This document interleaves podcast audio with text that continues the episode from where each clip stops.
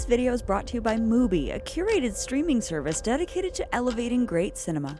Derry Girls' Michelle Mallon is the quintessential alpha girl, while Erin, Orla, and Clare are all some shade of meek, nervous, or unusual. The leader of their pack, Michelle, acts like she's got it all figured out and can't wait for adulthood to start. But how real is that act? When we've seen alpha girl characters on screen before, they're often cast as mean girls, master manipulators, school bullies, or just kind of annoyingly assertive. Initially, Michelle could come across that way too. Who owns the fella?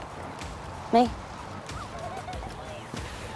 Well, come on then, Bollock. Are you introducing yourself or what? But Derry Girls goes deeper into the Alpha Girls' psychology to ask why they're so determined to be the leader of the pack. Michelle is genuinely brimming with confidence and loves leading the others on pleasure seeking adventures. At the same time, her brash exterior is also a coping mechanism employed to deal with a broken family, splintering friendship group, and tumultuous society. There's no answer to any of this, is there? Here's our take on Michelle Mallon and the hidden depths of the Alpha Girl.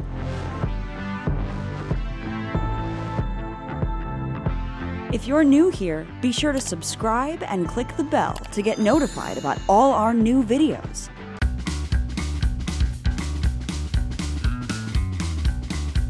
Than her classic good looks, fashionable clothes, and popularity with boys, the alpha girl in film and TV is defined by her extreme confidence and an instinct for leadership. In the high school period, when most adolescents are deeply insecure, the alpha girl projects the security of knowing who she is. She seems adult beyond their years, and this self assurance becomes valuable currency. Seriously, sit down.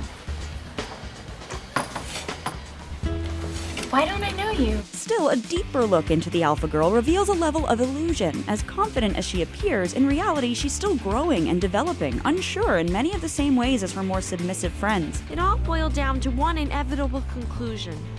I was just totally clueless. As psychologist Mitch Prinstein writes, Alpha Girls establish a false sense of status through aggression. Heather Chandler and Kathryn Merteuil are cruel, Cher Horowitz is self absorbed, and Regina George is cunning and manipulative. I'm not mad. I mean, I guess she just likes the attention. See, Gretch, I told you she's not mad at you. And most of these characters are suggested to be deeply unhappy thanks to their superficial, status obsessed lifestyle. But Derry Girls goes further than many past shows or films to give us an alpha girl in Michelle who's not the stereotypical rich, popular, mean girl. The show is more interested in examining the nature of confidence, impulsive behavior, and the instinct to pursue leadership and status in a young, developing woman. Why should we sit up the front?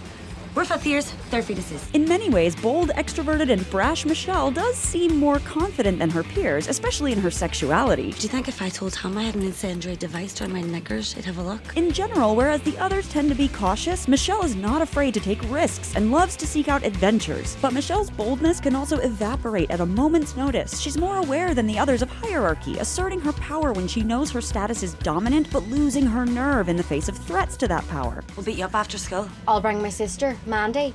You might know her. Mandy O'Connell. She's an upper sec.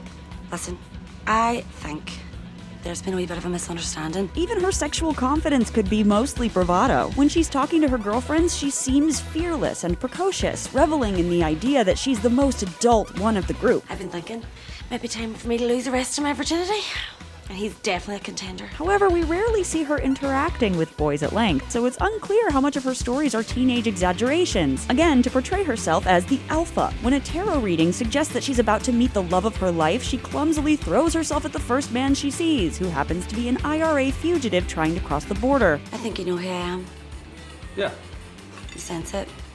No, I mean, I remember you're with them.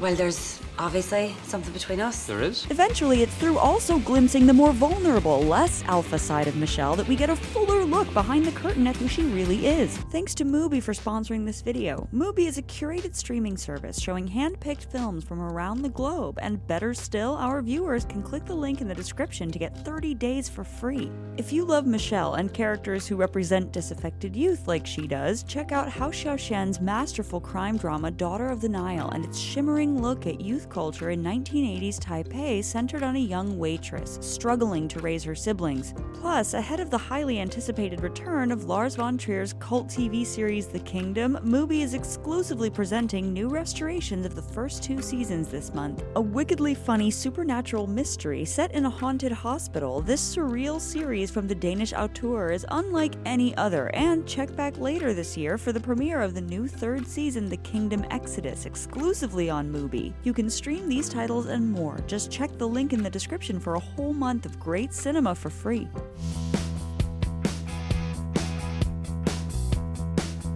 Derry Girls' genius is dovetailing the lives of ordinary 90s teenagers with the turbulent real world situation of a traumatic decades long conflict. Much of the humor comes from how the troubles are treated almost like an inconvenience. But there'll be other concerts. No, there won't. The fact that this one's happening is a miracle. Nobody good ever comes here because we keep killing each other. But it's through Michelle's bravado that we feel a powerful sense of the true impact of the conflict. Her alpha behavior is her way of surviving and often ignoring the more painful realities. You can't marry an orange man, Michelle. It's a pity. I think there's something really sexy about the fact that they hate us so much. In the finale, Michelle's fear is brought to the surface when we find out just how closely the conflict intersects with her family. Her brother is in jail for killing someone in the struggle. Before this point, we haven't really known much about Michelle's home life, and we suddenly realize how fractious and sad it really is. You know, I've never even visited Niall. And I won't let me. Experiencing trauma at a young age can impact how someone experiences relationships. Marni Feuerman writes that people with insecure attachment styles can be aggressive or unpredictable toward their loved ones, and Michelle exemplifies this in these moments of crisis, pushing her friends away instead of reaching out to them for help. And what would you know anyway? You're nothing but a spoilt, selfish, sheltered wee brat. Similarly, an insecure attachment style can create adults who seem self sufficient and assured, having been raised to be tough and resilient in the face of trauma. But again, this resilience creates a kind of lone wolf attitude, which can involve keeping a distance from people. This context helps illuminate some of Michelle's other fears, like when she gets angry that James is planning to leave Derry and go back to England with his mother. Despite the fact that she spends most of the show making fun of him, he fills an important surrogate brother role to her. Anyway, it's not like I belong here. I never did. That's not true.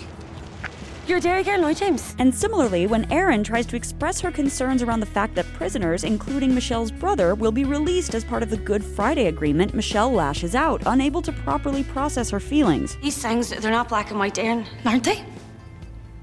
Nothing about this place says. So, underlying Michelle's alpha girl status is a deep insecurity around the bonds she has formed and the solidity of the life she's now living. This insecurity is rarely explored with depth in portrayals of other alpha girls. For that, we can look more easily to stories of wannabe alpha males, whose layers are pulled back to reveal pain beneath the surface. In The Office, Michael Scott's crude alpha male shtick stems from his desperate desire to be liked. Would I rather be feared or loved? Um, easy, both.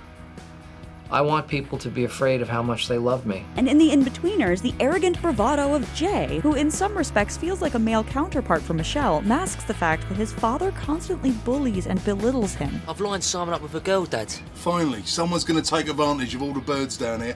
Jay's about as much use as a nun's tits. Michelle's confidence may be a mask, but it's one born from necessity.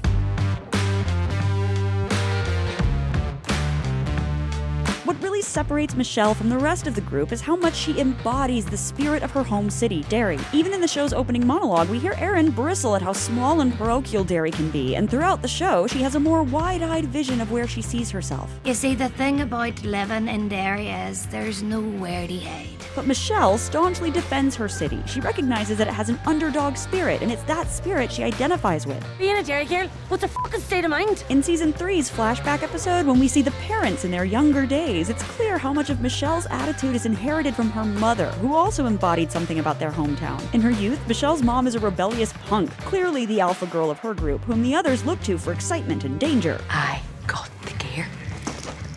Hi? Don't ask.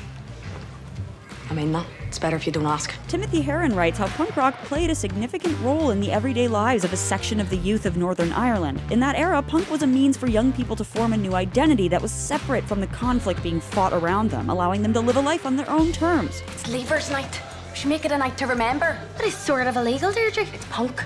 It's the only religion worth fighting for. Michelle is the keeper of that punk flame a generation later. We see this right from the start when her anti authoritarian attitude pushes her to reclaim the lipstick that is confiscated from her by one of the school nuns. I'm taking my lipstick back. Michelle, you can't do that. It's stealing. She stole it first. And this extends to her riskier teenage behavior too. While her mother was encouraging her friends to get DIY tattoos, Michelle is smuggling alcohol away to gigs and wants to experiment with drugs. They're drug scones.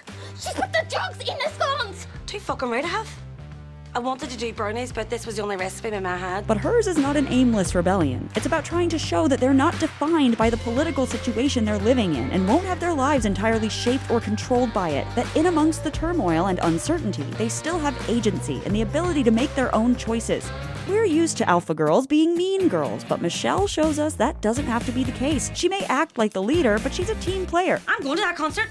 I'm not afraid of a fucking polar bear. Me either. Nor me. Bastard. I'll kill her with my own two hands if I have to. Bring it on. Yes. If she wasn't such a brash, cocky alpha, then maybe the sadder reality would take over. And not just for her, but for the rest of the group too. So maybe you need to perform that confidence to get through a difficult situation. While other alpha girls may be out for themselves, Michelle's confidence is a tide that raises all boats, allowing everyone to feel bolder and become who they want to be.